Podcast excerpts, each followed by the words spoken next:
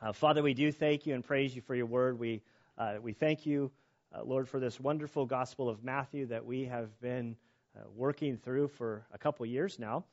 Lord, as we enter into this Passion Week, Father, help us not to lose sight of uh, the context. Um, everything that we're studying in the next couple months is happening days from Jesus' arrest, uh, his crucifixion, and ultimately his resurrection. Lord, we thank you uh, for what Christ did on our behalf. We thank you for uh, the grace that you've imparted to us. We thank you, Lord, that salvation is not by our works, but that you have um, offered it to us freely. Uh, as we saw the w- wedding banquet last week, Lord, we ask that you would help us to respond to your gracious invitation, your wonderful gift.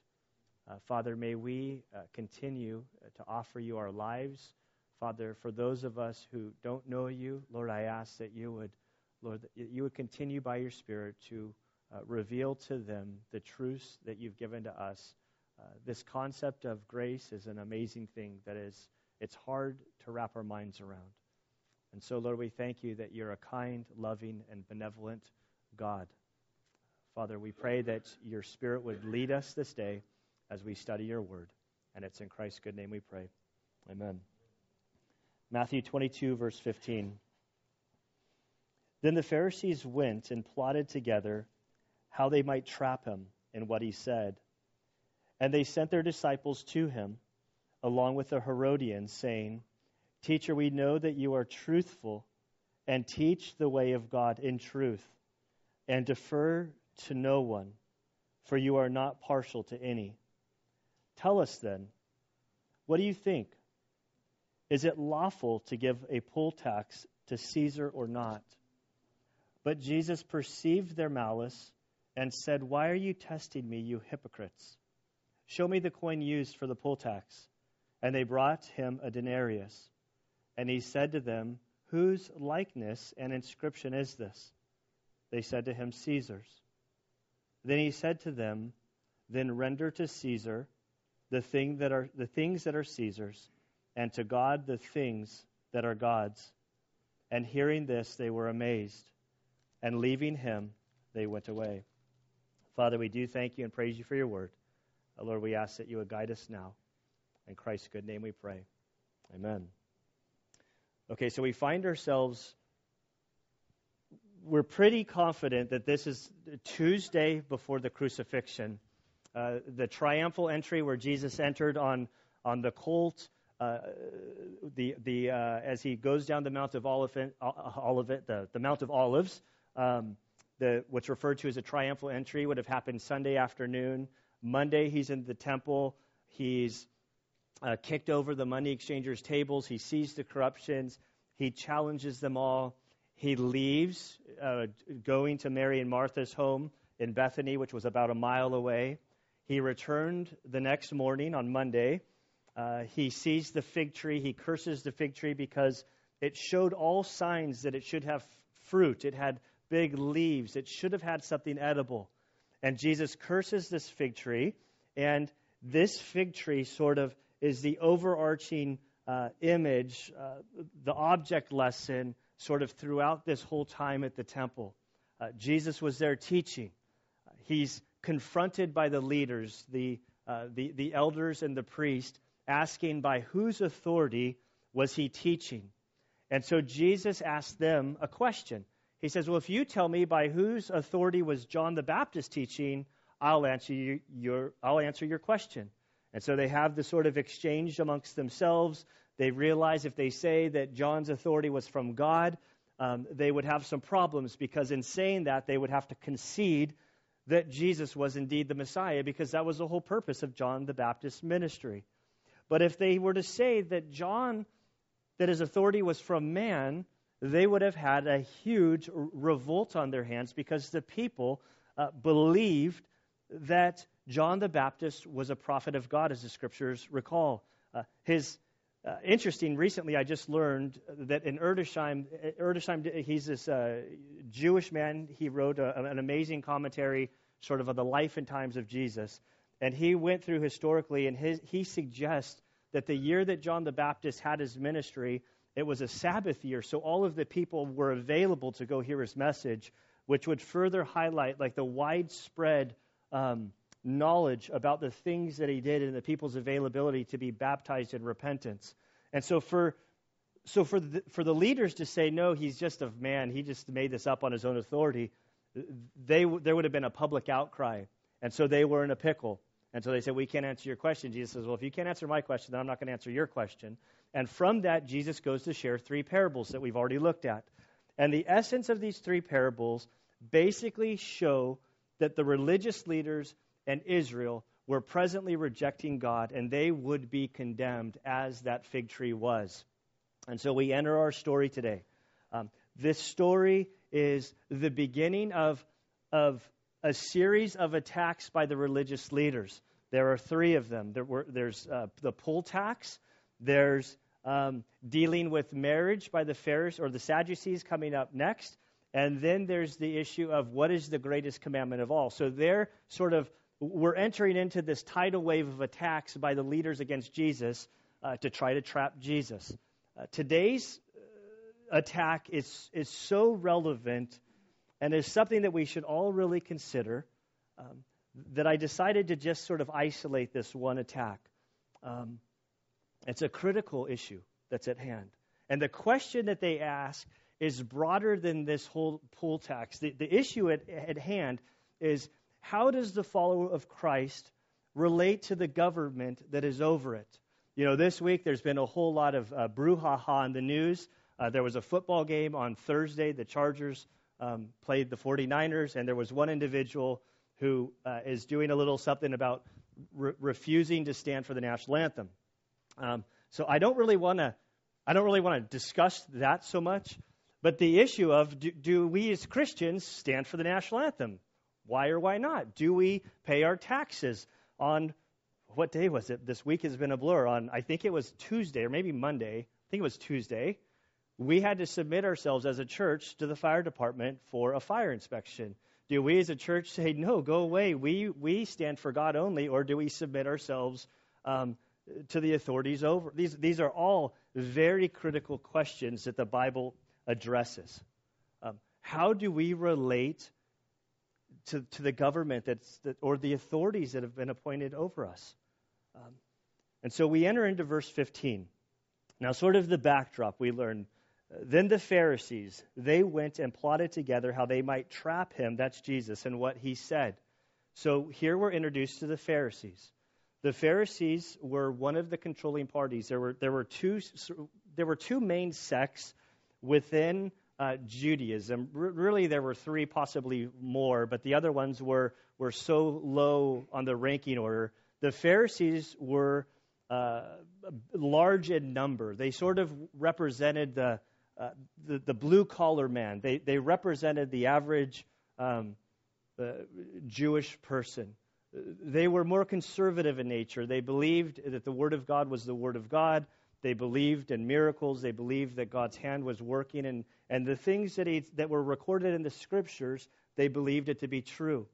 Um, then we have the Sadducees, who we're going to uh, be introduced to next week. They were sort of the aristocrats, they were sort of the, the, the liberals of their day. They did not believe in miracles. They did not believe that the things uh, that the scriptures said were miraculous were actually true. They only held to really the first five books of the Bible, and they were very, very wealthy. And so the Pharisees and the Sadducees um, sort of would work together because they have a mutual enemy. And so here the Pharisees, they're coming up with a plan to trap Jesus in sort of his own words. This word for trap is, is literally, you know, think of the things that, well, I've never actually used one. I've only seen them on Little House on the Prairie. Uh, you know, like the bear traps that you op- open and then the animal steps in, it, it clamps its, its claw. That, that's the word that's used here. This is a total trap. They're trying to trick Jesus uh, for the sake of, of having him say something uh, that he's going to stumble upon. They're trying to do the very thing that he did to them previously with the question concerning John the Baptist. Now, if you want to trick me, that's very easy to do. If you go to a, a, a, midweek Bible study that I lead, I don't do a lot of homework for those. My plan is to try to get discussion And there's a lot of times at the midweek Bible study where somebody asks a question that's like way out in left field that I had like no idea that was coming. I'm like, I don't know the answer to that one. Can you get back to me? Like I, or if you were to put somebody that was really sneaky trying to pin me into a corner, like you could probably pin me into a corner pretty easily. But I'm not Jesus. And so they're going to learn, by, by the end of this story, they're going to walk away amazed. Uh, th- throughout the Gospels, when Jesus taught, when he uh, confronted the people, people just were left sort of dumbfounded with his wisdom.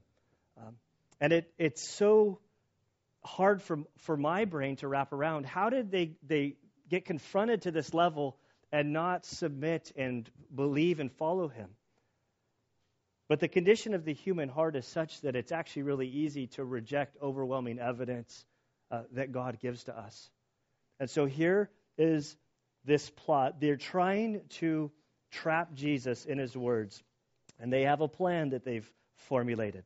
Verse 16, they sent their disciples. This is like one of the only places that we learned that the Pharisees had disciples. Um, they're not often mentioned. The Pharisees already have a re- reputation with Jesus.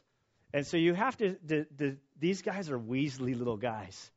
Um, they stand behind all of their power and all their stuff. They think, well, if we go there, sort of confront Jesus, sort of man to man, he'll know that we're behind it, so and he won't even play ball with us. So what we're going to do is we're going to get our little minions together, and we're going to sort of come up with a plan for them, and we're going to send them off to Jesus because Jesus will be blindsided by it. He'll never suspect that these guys are connected to us. And then we're introduced to another group of people. They sent their disciples to him along with the Herodians. Now, we don't know much about the Herodians um, historically. However, their name sheds a lot of insight. There was the Herod the Great, the, this, this dynasty, evil, wicked family. We learned about them uh, earlier in Matthew. This family was the Jerry Springer show on steroids. They were a total mess. I mean, sleeping with everybody, murdering everybody. Um, they, they said it was safer to be a dog in Herod's family than to be one of his family members. I mean, they, they, they were ruthless. Then eventually, Herod the Great divided the kingdom amongst his sons. And, and so we know that Herod he ruled up in the Galilee region, which is not just limited to the Sea of Galilee, it's the whole sort of northern region of Israel.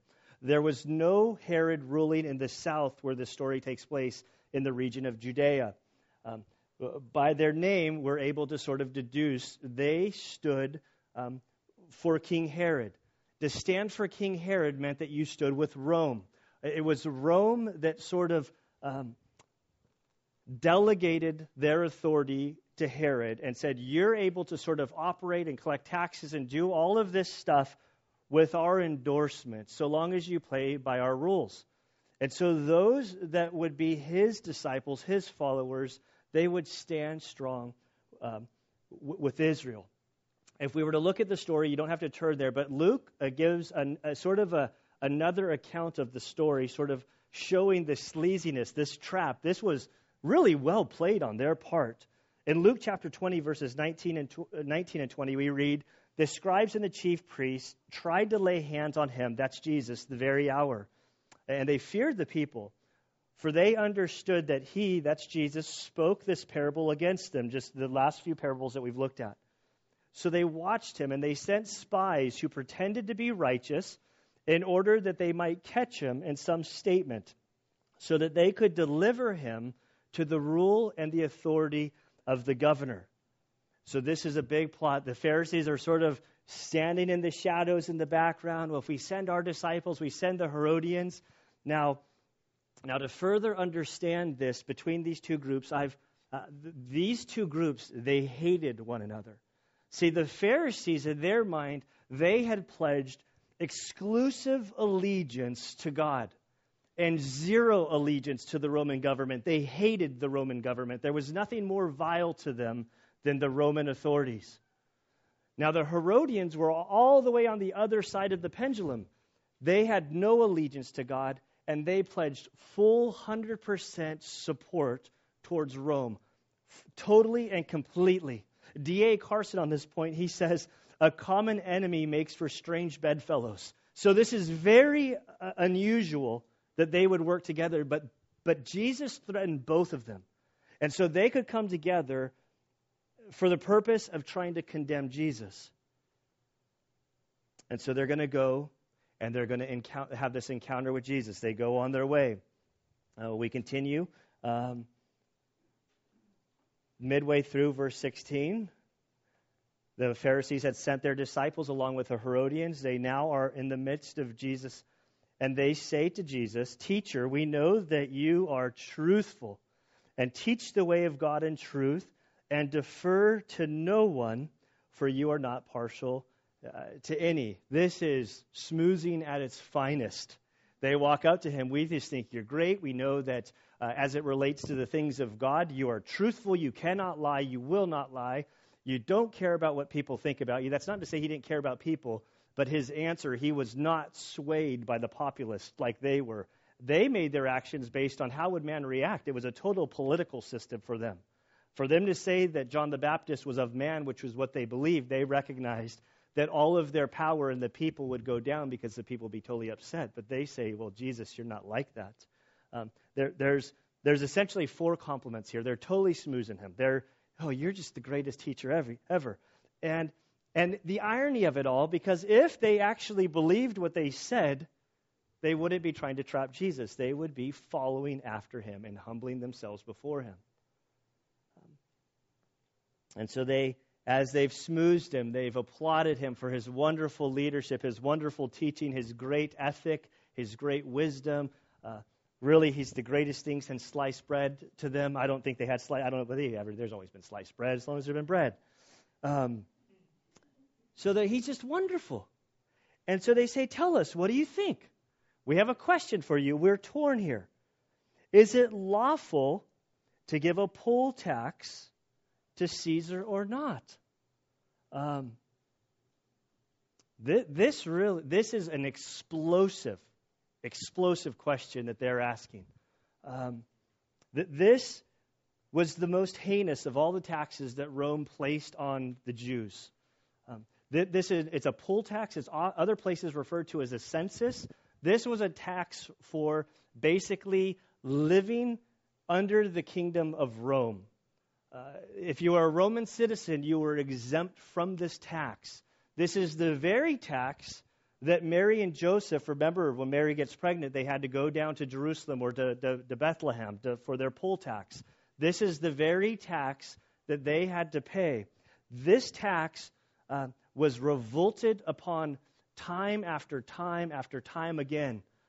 Eventually, the revolt got so strong that in AD 66, there was a revolt that, that basically, because of this tax, led to the destruction of Jerusalem in AD 70. This is what Nero came to Jerusalem to show them if you're not going to submit to us, if you're not going to pay your homage, if you're not going to worship me as your Lord, that I'm going to destroy your little city. So this tax was hated by the Jews. The, the people who'd led the insurrection in the past um, the, prior to this uh, time that Jesus was being spoken to, the man that led the insurrection was out of Galilee region. And so, coming to Jesus, this rabbi from Galilee, uh, th- there seemed to be some, oh, we got him good. Because there's, there's nothing, there's great tension here. So, if Jesus was to answer to them, it's not religiously legal, it's not permitted in the Torah for Jews to pay this tax. Um, there would be a, there would immediately be by the Herodians. That's blasphemy against Caesar. They would have immediately hauled Jesus to the Roman authorities, and Jesus would be crucified. And basically, both sides they would have accomplished what they wanted to get rid of Jesus. Now, if Jesus says, pay the, pay the stupid tax, guys, you got to pay the tax. Like, yes, Rome is over us. Pay, pay, your drachma. The drachma wasn't a big deal. This was, th- this was equivalent to a day laborer's one day wage. And as far as taxes, it, was, it wasn't that big of a deal financially. It was everything uh, behind it which made it such a big deal. And so if he said pay the tax, all of the Jews the populace, Jesus' all of them during this time, during the Passover, there would have been a huge revolt because there is no way the Messiah would come rolling in during Passover and saying, Humble yourselves, submit yourselves, worship Caesar as God, and pay the tax, because that's equivalent of what they're saying. So if Jesus says, Don't pay the tax, or if he says, Pay the tax, like there's, if he says, Don't pay the tax, the Herodians are mad. If he says, Pay the tax, then all of the Jews, not just the Pharisees, the Pharisees didn't have to be a part of that because for them to say, for him to say, pay the tax, the Jews, there would have been a huge, huge outcry. Um, they think they have him in a, in a, in a pickle. They ask their question. It, it, in some ways, it's a legitimate question. I don't think that they're asking it in a legitimate way. But from a biblical perspective, from a Christian worldview, the reality is, is like, what, how, where's the line as far as submitting to the government? What's our role in our relationship with the government that's over us? How, how do we how do we handle this?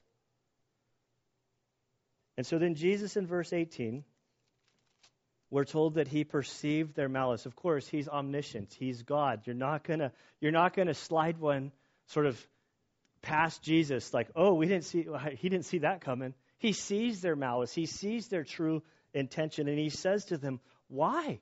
Like, why are you doing this? Like, why are you testing me in this way?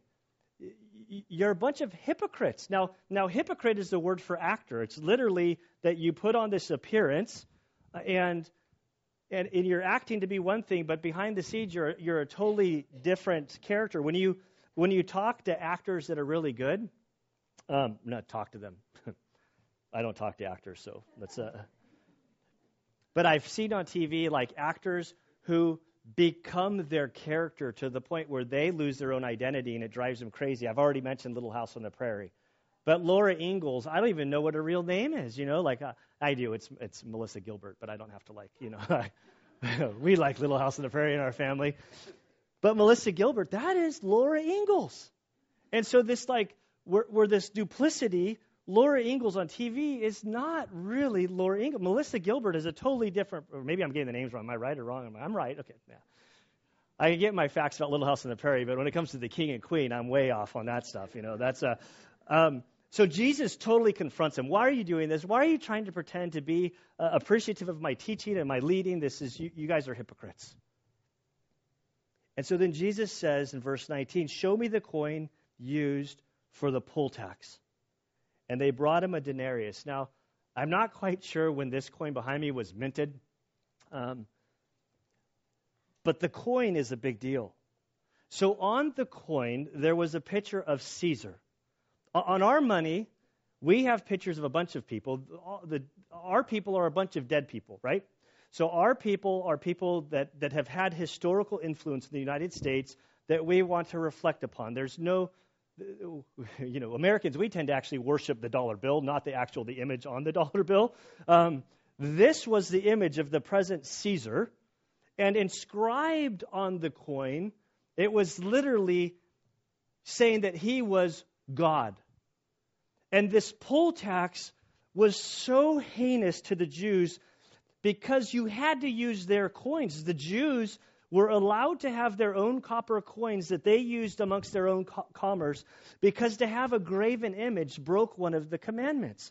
And this word that Jesus says in verse 20, when he says, whose likeness, the word is literally image. Who is it, whose image is on the coin? Whose graven image is this? He asks a simple question, and they say it's Caesar's. And so for the Jews, if you wanted to pay this poll tax, you couldn't use your copper coins.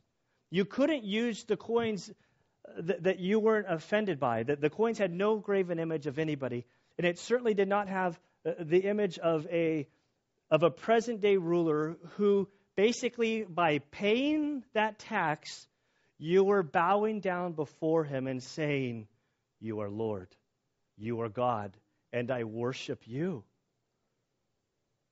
And so Jesus says, "Let me see this coin." Now, now there's a couple different um, there's a couple different takes.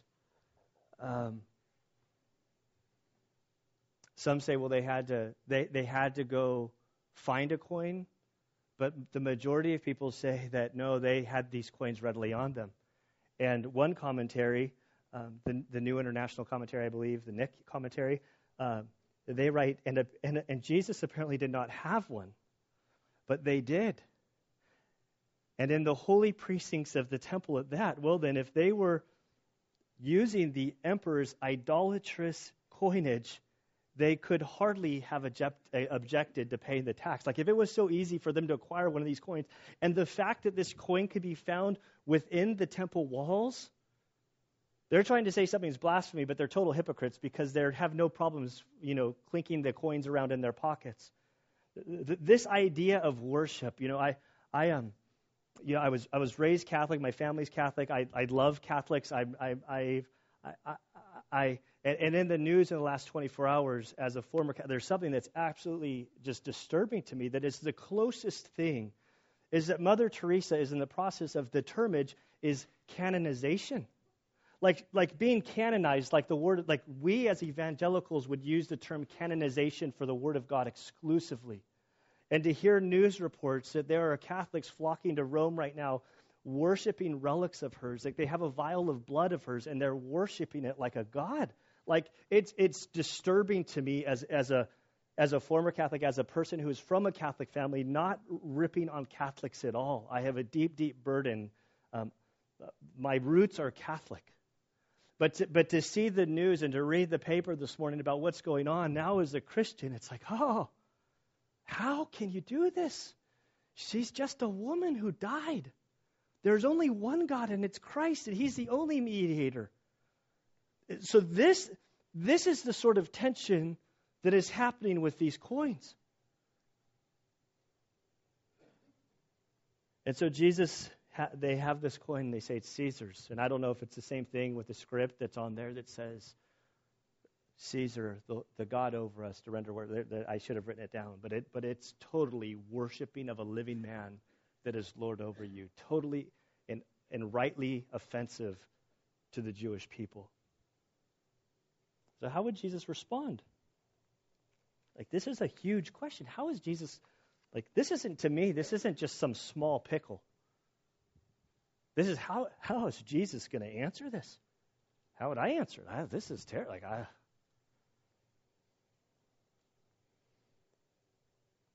And so Jesus says this is one of the most famous verses in the whole Bible. Uh, Render unto Caesar what's Caesar's. So at face value, um, we get what it says. We use this render unto Caesar. That means pay your pay your taxes. You don't like that fire tax, render unto Caesar. Pay your tax. You gotta you gotta do it. There's a story of a little boy whose parents were trying to teach him the value of tithing at church. And so they use this verse about rendering under Caesar and you got to do your thing and, and, and about paying your taxes and giving to God and this sort of thing. And the little boy kept interrupting, Dad, Dad, like, why do we do this? Dad says, Come on, it's render unto Caesar the things that are Caesar's, render to God the things that are God. We got to pay our taxes. We got to do this. And the little boy said, Dad, that's what I've been trying to tell you. Caesar's been dead for a long time. Like, like he's gone. Like, why are we? So the issue is broader than just this. and sort of debating which way to tackle this because there's there's so much more here than at first glance if you just if you just read this as paying your taxes which is totally a valid point from this text yes but I've already identified to you the thing about the coin, and by paying that tax, you're submitting to an earthly God. And then when he says, then render, it's not just give, it's, it's render. It's like this you're giving, you're surrendering, you're giving what is rightly the other person's already, the things that are Caesar, and to God, the things that are God's. And so looking at this last phrase, well, what, what are the things that are God's? And the simple answer is that everything is God's. Like everything is His. But if we dig under the surface to sort of get like a, a biblical worldview about what Jesus is saying here, if we go back to the image question, whose image is on that coin? The question is, where's God's image stamped? And if you were to go to Genesis 1:27, the very opening pages of the Bible, as as Jesus or as the, the scriptures record how things came into existence, eventually humans are created. And in Genesis 127, we read this God created man in his own image. The image of God, he created him. Male and female, he created them. And so we're told at the very the very beginning pages of the scriptures, like really the first page of the scripture, depending on how your Bible's laid out, is right away we're told, do you want to know what has God's stamp on it? Humans.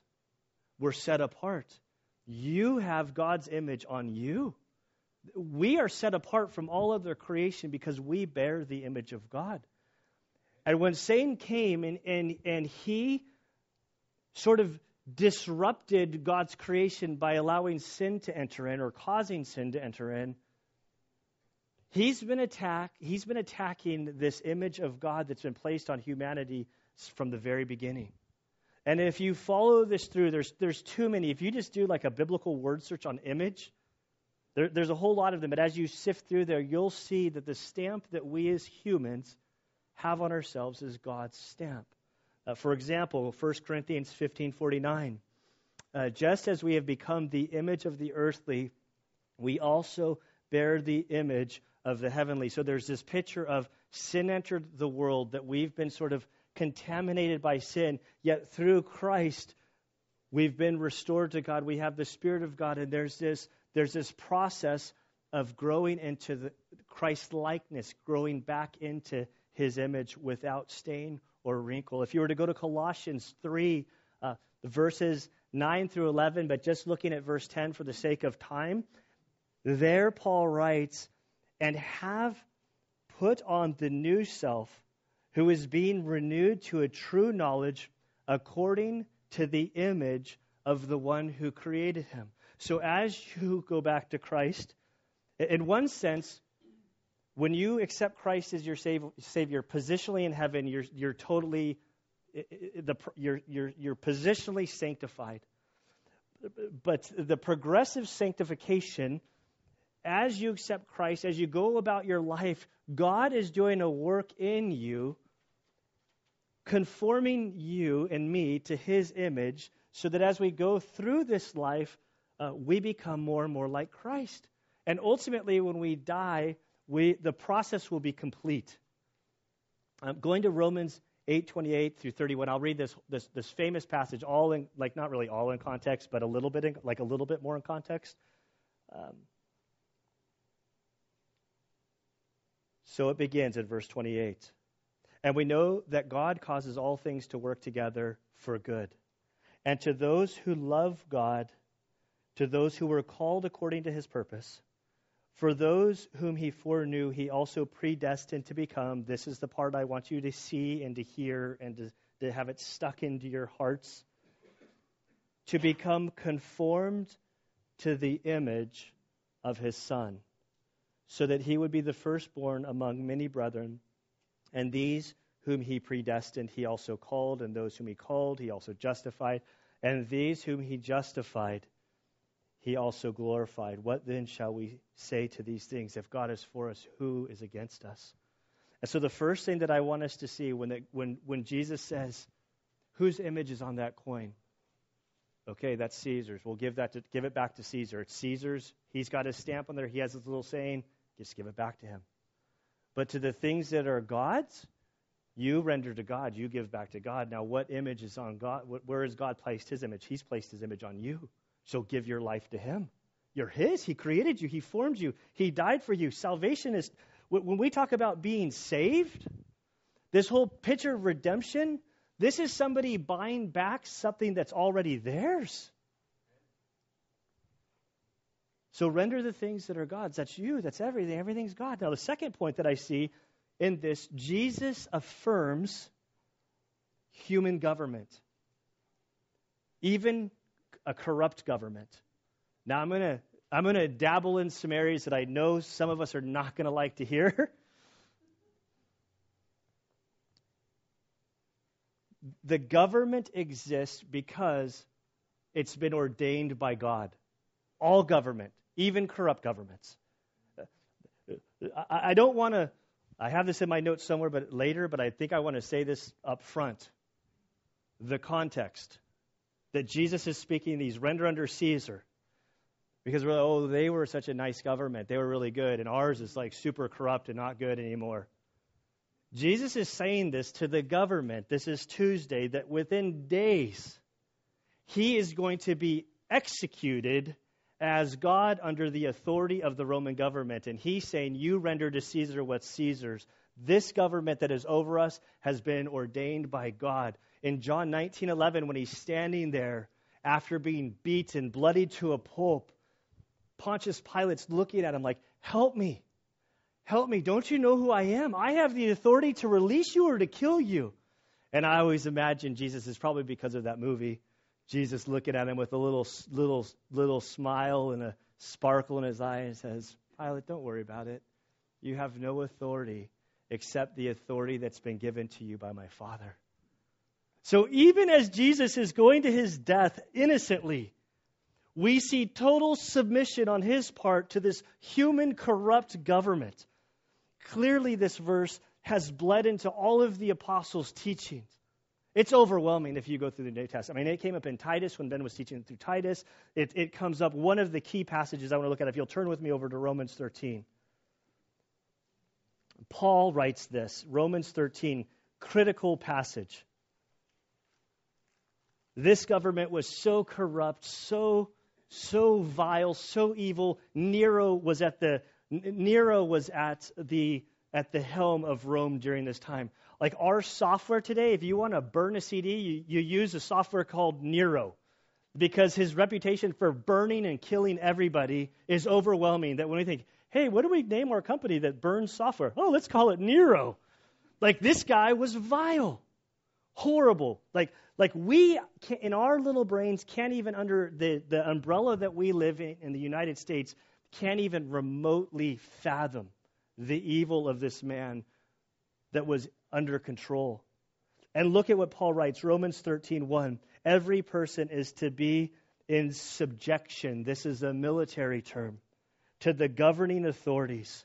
For there is no authority except from God, and those which exist are established by God. Let that one sink in. I, I, will be honest, I can't wrap my little brain around this. All authorities, every human government, corrupt or not, we're told by the scriptures that God has placed these authorities into place. Therefore, verse 2 whoever resists authority has opposed the ordinance of God, and they who have opposed will receive condemnation upon themselves. For rulers are not a cause of fear. It's like, Paul, don't you know who the ruler was at the time you write? This is Nero. This is the guy that's going to take Paul's life. Remember, what does Paul do? He appeals to who? Caesar. And what happens? Tradition holds that Paul's head was cut off. But yet he says, For rulers are not a cause for fear, for good behavior, but for evil. Do you want to have no fear of authority? Do what is good, and you will have praise from the same. For it, speaking of the authority, is a minister. This word is uh, the word that we get deacon from, servant, slave the, no, the authorities that have been placed over you are a servant of God, the scripture says. If you, we were to go back, man, I like I wrote my thesis on this, so I could probably spend way too much time and I'm, see where the time is. But if we were to go back to chapter 12, verse 19, it says, "Never take your own revenge, beloved, but leave room for the wrath of God." And if you follow this down to verse 4 of chapter 13, it says this this wrath of God is executed through the authorities that have been placed over you. Like, God is the one who created capital punishment. There's nothing in the scriptures that has said, hey, guys, stop doing capital punishment. Capital punishment ultimately serves to protect the image that God has placed on his creation of people. That if you take someone's life, that life has the image of God imprinted on it. And so, out of the value of human life, that's the reason the government bears the sword, and, it, and he says it doesn't do it in vain. It is a minister, verse 4, a minister of God for your good. But if you do what is evil, be afraid, for it does not bear the sword for nothing. It is a minister of God, an avenger who brings wrath on the one who practices evil. If you were to go, uh, for time's sake, I will skip over reading it, but for your, for your own study, if you want to read 1 Peter uh, chapter 2, verses 13 through 17, Peter says almost exactly the same thing. Throughout the New Testament, over and over and over and over and over again, the follower of Christ is called to a life of submission. And we as Americans hate it. Like, hate it. Eric Alexander, this Scottish preacher, he says, and I agree with what he says, it is impossible to be a New Testament Christian and engage in civil disobedience. But there is one exception. Not that you disagree with the law, but when Caesar demands the things of God. And I have been, like, for the last, well, uh, how do I tell? I'll say for whoever the president is, always I will be very respectful and only refer to the president as the president. Regardless of how I personally feel about him, I feel like my act of worship of God, that I respect the authorities over me. And so I'll say, Mr. President, I respect you as the president of our nation. But on the issues of life, the sanctity of human life, I will disagree with you and I will not agree on these points because I believe that it violates God's law. It's, it's overwhelming. Now, Stott makes a, a great point that the distinction between the, the Christian's rule, Stott says the Christians, our mode of operation, we're to operate under the, the operation of love, not justice. However, the state operates on just the opposite. The state operates under justice, not love. If I read the scriptures, there's only one purpose in the government's function the only biblical purpose that God has said that the government's role is, is to restrain evil. And if somebody does evil, the government has a God given obligation to execute justice. Whether it's a ticket for speeding, whether it's whatever the crime is, its authority is to restrain evil because humanity is terribly sinful. One thing I love about working with law enforcement is I never have to really wrestle with the whole issue of the depravity of man. Cops are very fast to tell you all people are evil and sinful and rotten. Like, that's just, you learn that. Now, I want to quickly say a quick word to those who are in authority. What about those that are in law enforcement? What about those that are in military? What about those who find themselves in a place of authority where they are both a believer and operating under the umbrella of, of, of being a believer. This, this was my thesis. So, as much as I'd love to spend the next two weeks talking about this, I have about three minutes. But one passage I'll point you to is Luke chapter 3, verses 10 through 14. Now, the context here we're going back to John the Baptist. John the Baptist was a forerunner of Christ. He was challenging people for their sin. Uh, the scripture tells us that he was literally in the Jordan River as people would walk up. He somehow must, have, as a prophet, had divine knowledge to be able to confront them on their sin and publicly, which, like, almost by, by our politically correct culture, he would be shaming them, calling them out for their sin. Ultimately, it's why he was executed, because he was challenging Herod for the very sin that he was doing um, which is that's a Jerry Springer situation. That's that's far. Like I don't remember the math of how it all actually played out, but his wife was essentially his niece, who was like also his sister-in-law. Very complicated situation. Um, but so, as people are coming to get baptized by him, as they're confessing their sins, as they're repenting of their deeds, as they're getting their hearts ready to receive God, in Luke chapter 3, verses 10 through 14, the very first section is we see that there are three groups of people who come to John and they have questions. Hey, now that we've repented, now that we're getting our lives right with God, what do we need to do? And so the first group is just the crowds. Uh, the crowds are questioning him, saying, Then what shall we do? And he would answer and say to them, The man who has two tunics is to share with them who has none. And he who has food is to do likewise. So this is to me the, the Christian. This is just the, the, or the, the, how do we live our lives? We'll do unto others, the simple principle that Jesus taught. Now, the second group is tax collectors. Now, tax collectors are hated, right? Amen. We got like, uh, but we're supposed to submit to them as God's ministers to us. I, I did this week. I stumbled across a story of a man who was on vacation somewhere, and he witnessed a young child choking on something. So he ran over to the kid. He basically holds the kid upside down. He pops him on the back. And the mom in tears was like, Thank you, thank you, you saved my kid. Are you a doctor? And he's like, No, no, no, I'm with the Internal Revenue Service, and I'm just really good at getting money out of people. kind of, it was like the joke. So, so it's probably too soon. We have a long way to go to April, but more will be coming as we get to April. But we all like don't like tax collect. I mean, it's this, it's not a pleasant experience. But there are tax, there are tax guys who are responding. And some tax collectors also came to be baptized, and they said to him, Teacher, what shall we do? And he said to them, Collect no more than what you had been ordered to do. Well, that's exactly where they made the profit, is they had their the minimum amount that they would collect, and anything that they could get in excess is what they would basically get to keep for themselves. And these guys were rich. And now we come to some soldiers, soldiers, law enforcement, military. Who, like to me, this is anybody who carries a weapon for the sake of protecting and maintaining order. This is a this is a powerful verse. For me, as a young Navy SEAL that had become a Christian, wrestling with, I just assumed that if I became a Christian, that meant I had to become a pacifist, right? Because of all of the images that I knew about Jesus, he was like a Swedish guy with a robe running down the beach, just talking about love. Like maybe it was a tie-dyed robe, like a, like a, from the 60s or 70s. And so I really had conflict. Like, what does this mean to my life? And so these soldiers, they come to John the Baptist. And they say, What about us? What shall we do? And he said to them, Do not take money from anyone by force or accuse anyone falsely and be content with your wages. I'll never forget it. My, my master's thesis sort of defense.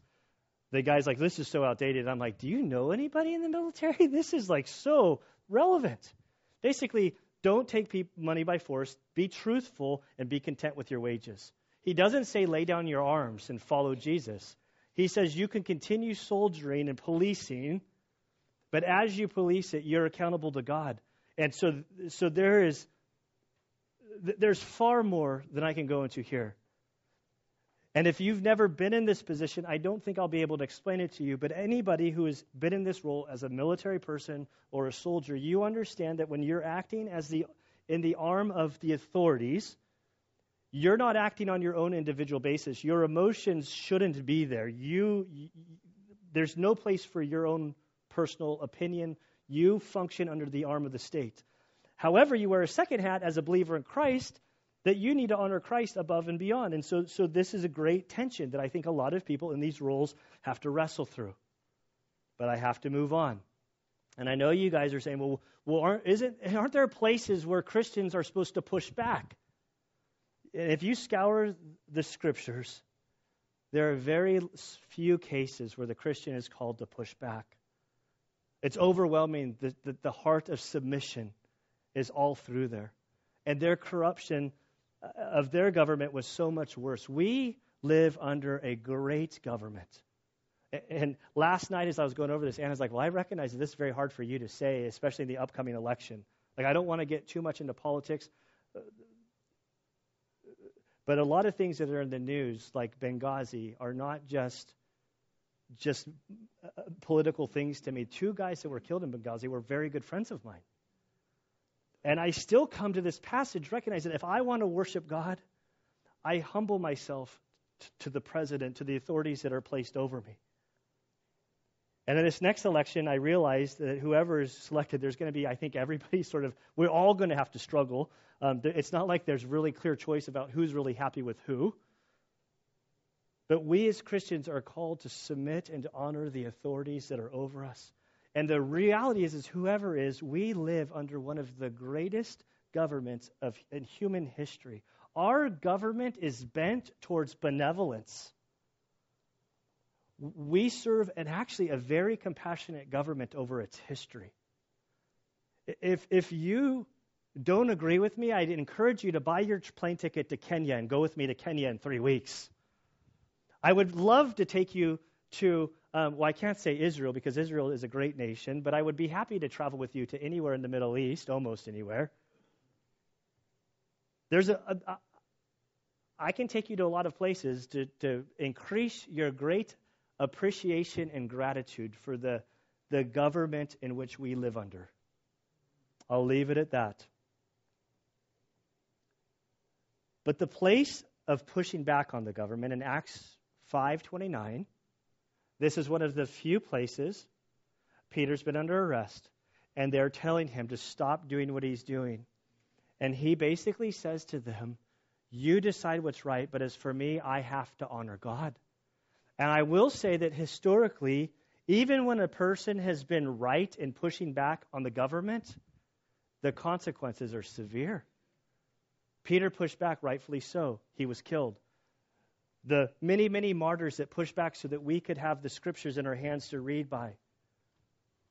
They, they died at the stake and were burned alive, rightly so, but the consequences were overwhelming against them. The scripture makes it very clear we're to humble ourselves, we're to pray for our leaders so that we could live quiet and peaceful lives. Okay, so the two things I see from this passage give the, render the things to God that are God's, and that's your life.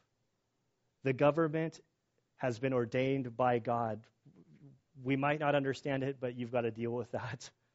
He tells us that if we want to honor Him, if we want to give back to God, that means that God has delegated His authority to human authorities, which we might have a really hard time. But if we really ultimately want to worship Him, we have to submit ourselves to the authorities that have been placed over us. And the final point that I see here is our lives as Christians are not compartmentalized.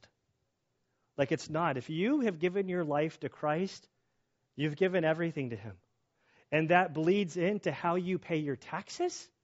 You know, 1987, uh, Freakonomics talks about a tax reform that happened. The, the tax reform was catastrophic. I mean, the stock market crashed in 86. Some, some implementations happened in the tax code. Um, it, it, was overwhelming. Like, my, my dad was a tax guy during that time. I remember as a kid, like, he really shared some things about where he was in life because of the things that had changed during that window. But in Freakonomics, one of the things that changed is there was a man who I forget his name. He was trying to figure out that he was convinced that there was fraud amongst the American taxpayers. And so what he suggested was is that every dependent that you claim on your tax return, you have to have a social security number connected to that person. And apparently people were claiming uh, dependents named Fluffy and other things. And in that one year, that they said if you claim a dependent, you have to provide a social security number. Guess how much money came in that year in excess? $3 billion. There was $3 billion in tax fraud, and it makes me wonder how many Christians were a part of claiming Fluffy as dependent so that they could get a $1,000 tax credit that year. There's no compartmentalizing that if Caesar says these are your taxes, pay your taxes we live in a government where we're encouraged to vote, and without going into too much, like if you are able to vote in our nation and you're a Christian, you should vote. I'm not telling you how to vote, you should vote. We should obey the laws. Obey the speed limit. Don't talk in your cell phone. Don't text while you're driving. I'm just talking to myself, you know, like uh, there's a whole bunch of things like not to do. Be respectful of the leaders that are over us. I see submission within marriage, both ways. Honor God in your marriage. Honor your parents as children. Honor your parents. This is, you want to worship God, submit yourself to your parents. Submit yourself to your bosses. The Christian life is about making God's name pleasing. And our actions and how we live our lives, that affects his testimony. And so Jesus calls us to surrender to him the things that are his, and that's your all. And Father, I do thank you for this wonderful life that you've given each of us. Lord, it's so easy for us to complain and to bicker and to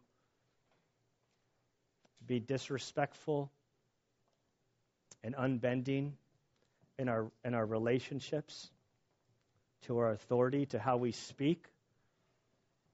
And so, Father, as we look at this passage about these poll taxes, And Lord, the most powerful thing I see in this is not about rendering to Caesar what's to Caesar's, but it's rendering to you what is yours. And everything I have is yours my life, my soul. I thank you that you have paid the price for me to enter into this relationship with you. Father, I pray that you would um, change my spirit Lord, help me and all of us to honor you with how we speak about our government, how we treat one another, how we handle our relationships. We do pray for those who are in law enforcement, in the military. Father, as they function in this very precarious situation of having to be the arm of the government at the same time honoring you with their lives, I pray, Father, that you would give them wisdom and steadiness of character uh, in being able to honor you as they function in these roles. We give you thanks for the first responders uh, that are in our midst, that are in our communities, that provide to us this very wonderful life that we live in in the United States. And so, Father, we thank you. We give you praise. And it's in Christ's good name we pray. Amen.